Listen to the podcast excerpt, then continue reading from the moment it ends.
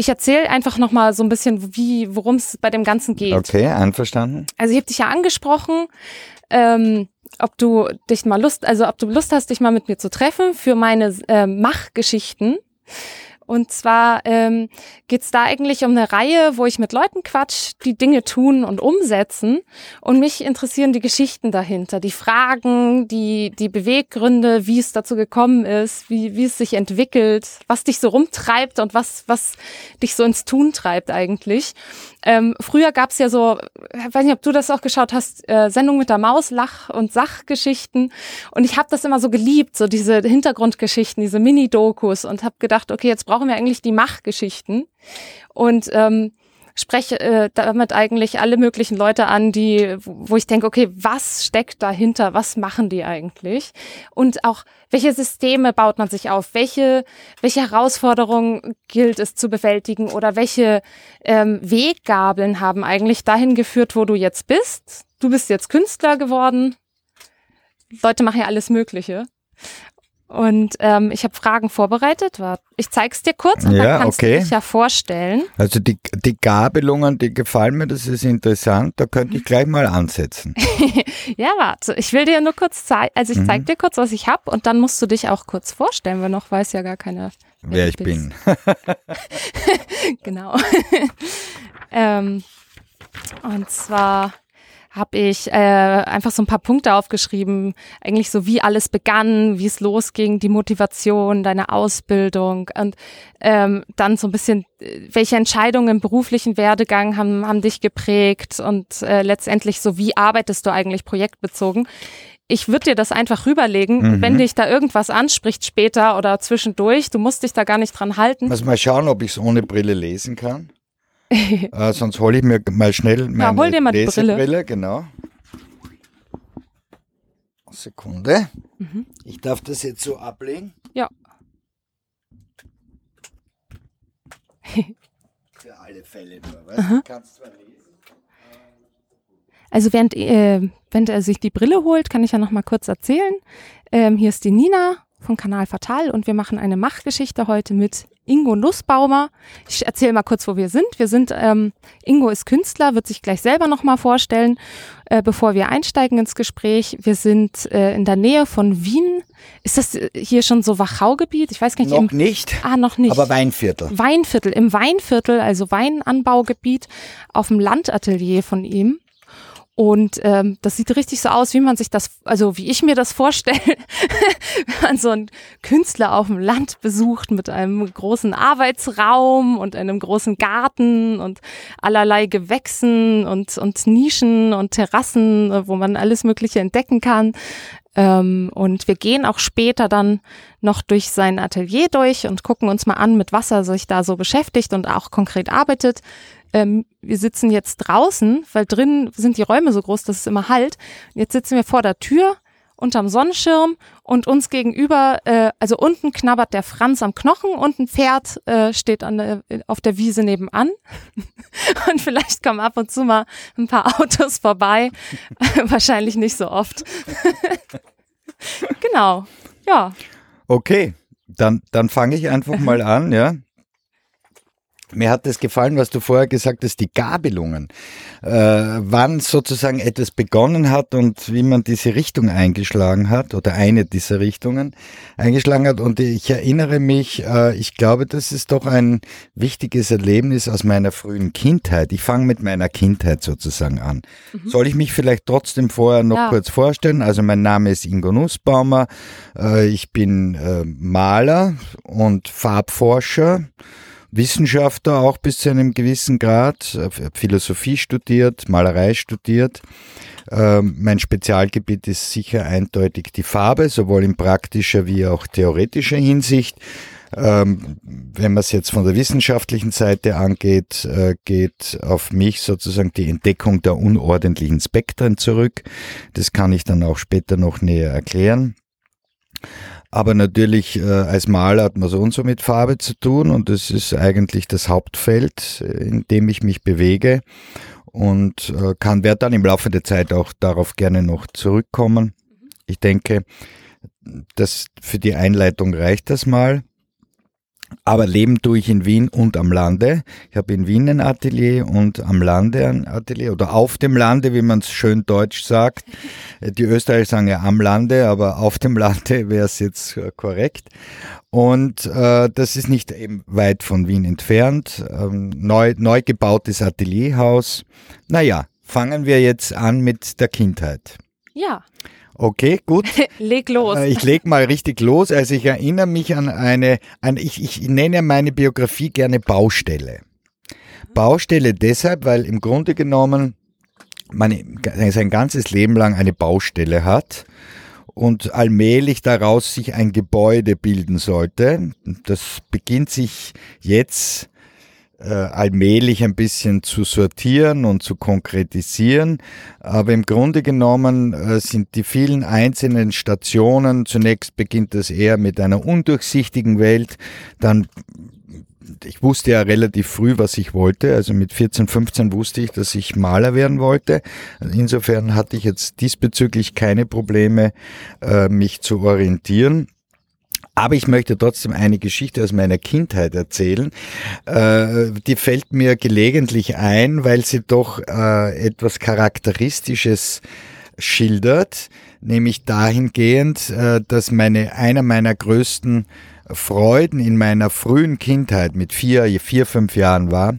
Ich bekam nämlich Werkzeuge von meinem Vater geschenkt. Kleine Zangen, kleine Hammer und, und verschiedene andere Dinge, die man so sozusagen als Kinderspielzeug eher betrachtet. Und meine größte Freude war es, äh, diese Werkzeuge in einem kleinen Kästchen, das ich mir extra so zurechtgebastelt habe, auszustellen. Das heißt, es war gar nicht so im Vordergrund, mit diesen Werkzeugen etwas zu machen, sondern der Schwerpunkt war darin, wie ich sie arrangierte in diesem Kästchen. Ja. Und für mich war das die erste Ausstellung, ja. die ich sozusagen gemacht habe, dass da die Zange hing, dort ein Hammer hing, dort eine zweite Zange hing, die ein bisschen anders aussah, dann die Nägel herumlagen, die ja auch in einem Schachtel dann extra sozusagen an der Wand hingen und mein Vater fragte mir immer, ja, was willst du denn damit anfangen? Jetzt mach doch was was damit. Und ich sag, mir gefällt das so, wie das so da hängt. Ja? Also das heißt, die Lust an dem Schauen oder an dem Arrangement äh, war scheinbar schon in meiner frühen Kindheit stark ausgeprägt und äh, genügte mir bis zu einem gewissen Grad. Also ich musste diese Werkzeuge nicht extra noch bewegen und mit ihnen herumhämmern, sondern es war das Schönste für mich, diese Dinge anzuschauen und wieder ein bisschen umzuhängen, um zu sehen, ob das wohl passte und so weiter. Und da war ich so zwischen vier und fünf, schätze ich mal, ja, soweit ich mich jetzt sehen kann. Etwas unverständlich für meinen Vater, ja. Aber ich würde sagen, da begann meine, meine Malerlaufbahn, äh, weil im Grunde genommen ist es ein Art von Stillleben, ja, mhm. könnte man im weitesten Sinne sagen, mit Werkzeugen, ja. Äh, und äh, unverständlich für die meisten aus meiner, aus meiner Umgebung, aber höchst äh, interessiert für meine Augen und äh, absolut spannend, wie sich was arrangiert sozusagen. Mhm. Ja, das, diese Geschichte erzähle ich manchmal ganz gerne, äh, weil sie doch irgendwie zeigt, dass es da einen Unterschied zwischen der Zweckdienlichkeit von manchen Dingen gibt und äh, der sozusagen äh, leinigen Freude, Dinge anzusehen. Und das, denke ich, ist doch schon ein charakteristisches Merkmal für die bildende Kunst oder für die Kunst überhaupt, dass es sozusagen noch um eine andere Kategorie geht als die bloße Zweckdienlichkeit dass es nicht ausgerichtet sein muss auf ein bestimmtes Ziel, das einen bestimmten Zweck erfüllt, sondern dass es hier sozusagen um einen anderen Zweck geht, äh, den man den ästhetischen Zweck vielleicht nennen könnte. So begann meine künstlerische Laufbahn, sage ich jetzt mal so. Ich habe natürlich immer Freude schon am Zeichnen gehabt. Äh, äh, insofern hat sich da, aber die, die, die Werke, die Werke, die äh, aus meiner Kindheit stammen, da hat meine Mutter nur mal ein paar Zeichnungen gerettet. Die habe, zwei habe ich da sogar. Aha. Könnten wir uns dann vielleicht anschauen, wenn ich sie finde, ja. Äh, da war ich gerade so zwischen neun und zehn, schätze ich. Also das, es, ich hatte auch ein Buch, das ist vielleicht interessant zu sagen, ich bekam von meiner Urgroßtante auch eine lustige Dame, eine bärtige Dame, eine Hebamme übrigens, äh, die ähm, also äh, wie ich sie kennenlernte, immer in einem Leibstuhl saß und äh, die ich unglaublich mochte, aber die ziemlich grantig war, was jetzt nicht mich betrifft, aber meine Großmutter damals betraf, ja, weil mhm. die schaffte immer gerne an und so. Aber ich mochte die irgendwie und die musste sich jeden Tag rasieren, weil die hatte so einen starken Bartwuchs.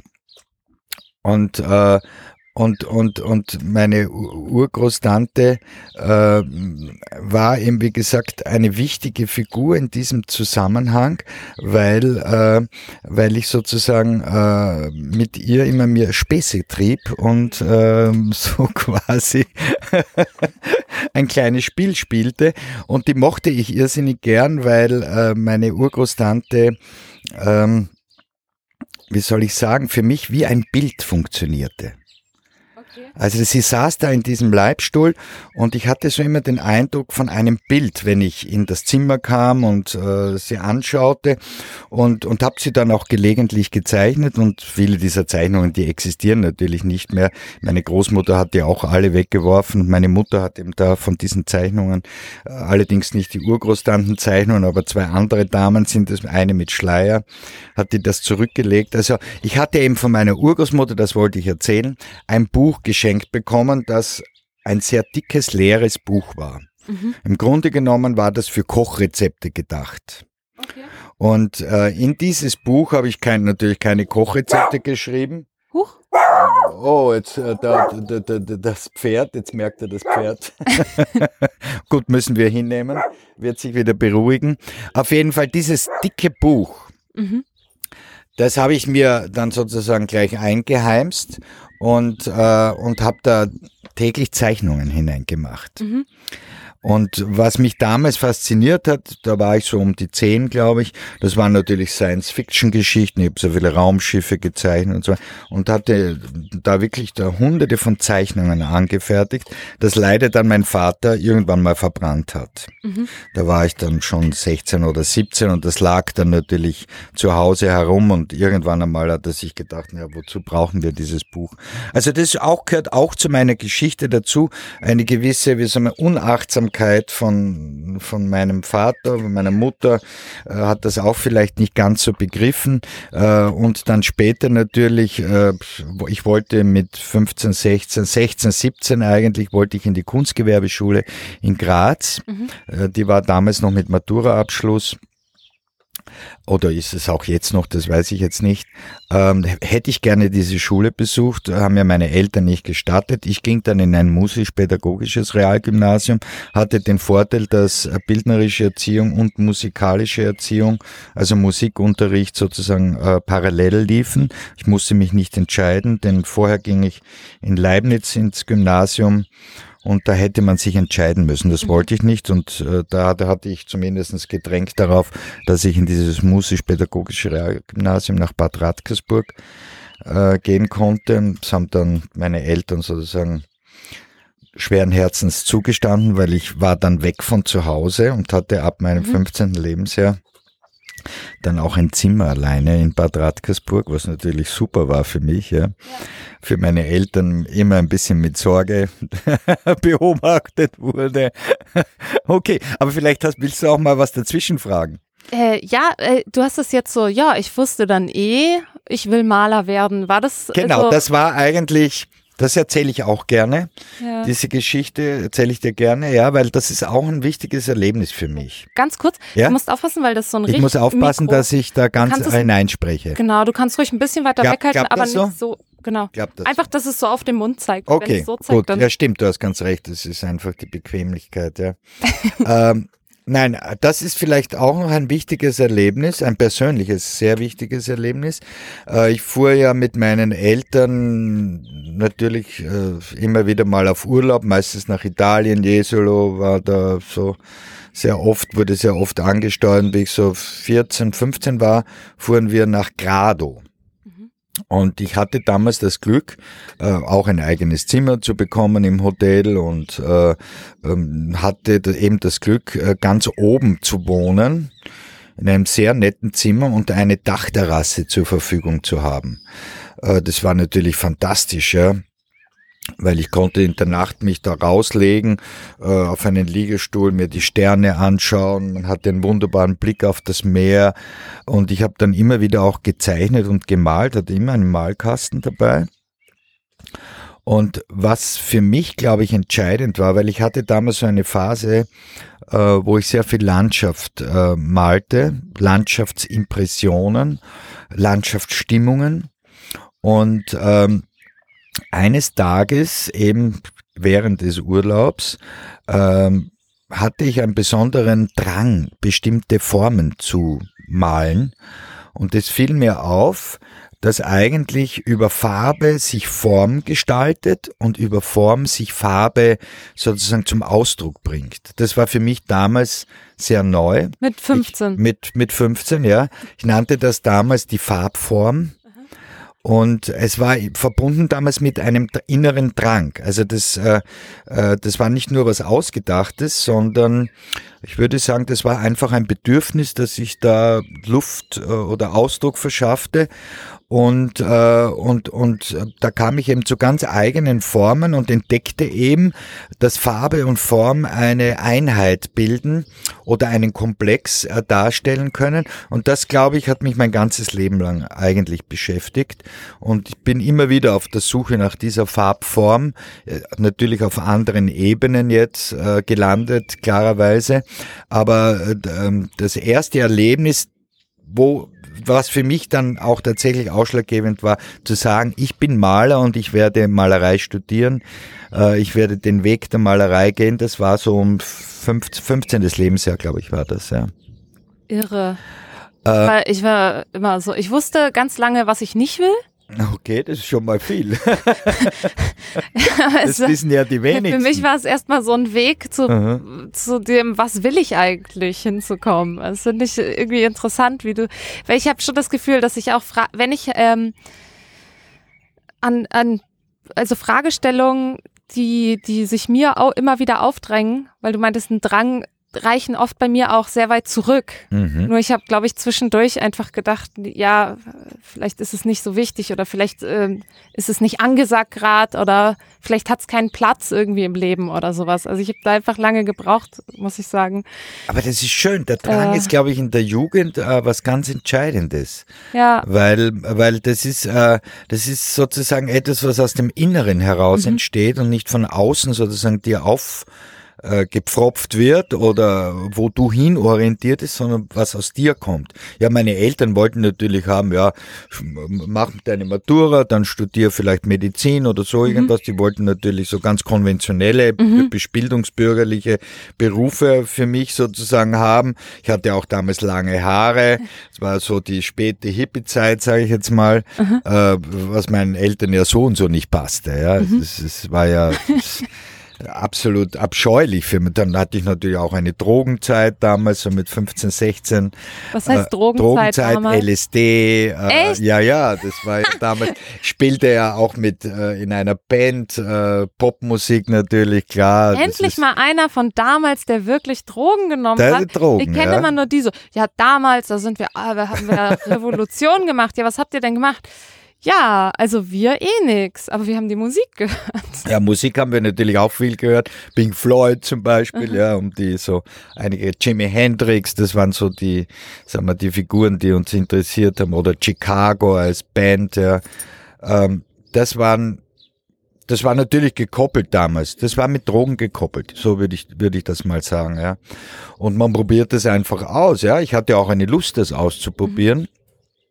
Es war auch total interessant, es war natürlich illegal und äh, man hat uns im gewissen Sinne ja dann auch verfolgt. Ich, äh, es wurde ja dann auch bekannt und äh, wurde ja sogar verurteilt. Du? Ja, nicht nur ich, der ganze Reihe von Jugendlichen wurden damals Echt? verurteilt, weil ja, äh, ich glaube, die Zollbehörde war da dahinter, weil das ja unter Schmuggel, glaube ich, lief oder so ähnlich. Ich weiß es gar nicht mehr. Es ist im Grunde genommen eine harmlose Geschichte. Aber natürlich waren wir im gewissen Sinne in der Schule dann, äh, es war schon bisschen kompliziert, weil wir hatten zum Glück einen sehr guten Direktor, muss ich sagen, ja, äh, der das dann, das ein Auge zugedrückt hat, aber es wäre ein Grund gewesen, von der Schule zu fliegen, vom Gymnasium zu fliegen, ja. Also so gesehen haben wir Glück gehabt. Aber es war für mich natürlich eine interessante Zeit, für mich eine Zeit des Ausprobierens. Und LSD ist einmal schon doch ein bisschen eine härtere oder stärkere Droge. Ich meine, das Rauchen, ja, heute rauchen ja so und so wahnsinnig viele. Inzwischen interessiert mich das natürlich nicht mehr. Es hat mich auch eigentlich damals nur zwei Jahre interessiert.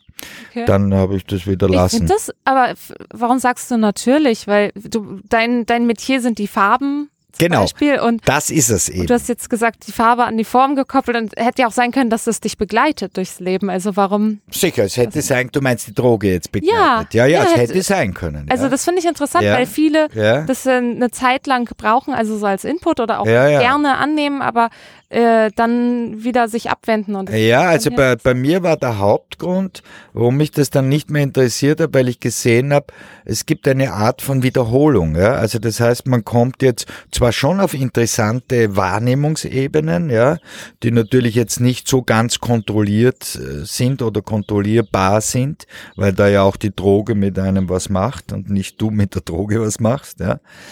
Ähm, aber was mich dann interessiert hat, ist erstens mal ähm, auch selbstständig, äh, ohne Droge sozusagen, bestimmte Wahrnehmungsebenen zu beschreiten. Sagen wir, ich nenne das mal die esoterische Variante äh, der damaligen Zeit. Ja? Das heißt, man wollte sozusagen über Konzentration, äh, auch Meditation auf bestimmte Wahrnehmungsebenen kommen. Ja? Und auf der anderen Seite, dass, also dass man selbstständig, dass man nicht von der Droge sozusagen äh, manipuliert wird, ja, mhm. sondern dass man auch äh, selber dorthin kommen kann. Und zum anderen, wie gesagt, zwar gerade in der Musik ja, hat man unglaubliche äh, Erlebnisse, äh, die sich mit gerade mit LSD und so weiter koppeln.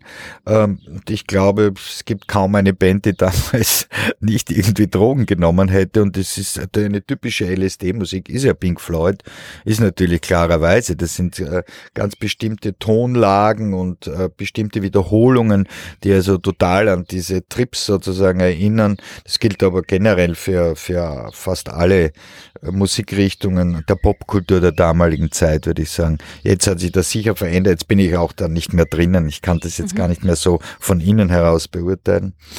Aber das hat mich dann eben nur eine Zeit lang beschäftigt. Ja. Und ja. was, was für mich entscheidend war, ist eben äh, sozusagen dann auf einer, auf einer eigenen Ebene für mich selber zu erobern, ohne mhm. dieses manipulative Mittel. Mhm. Deswegen habe ich dann nach zwei Jahren aufgehört. Das hat mhm. mich dann nicht mehr so interessiert.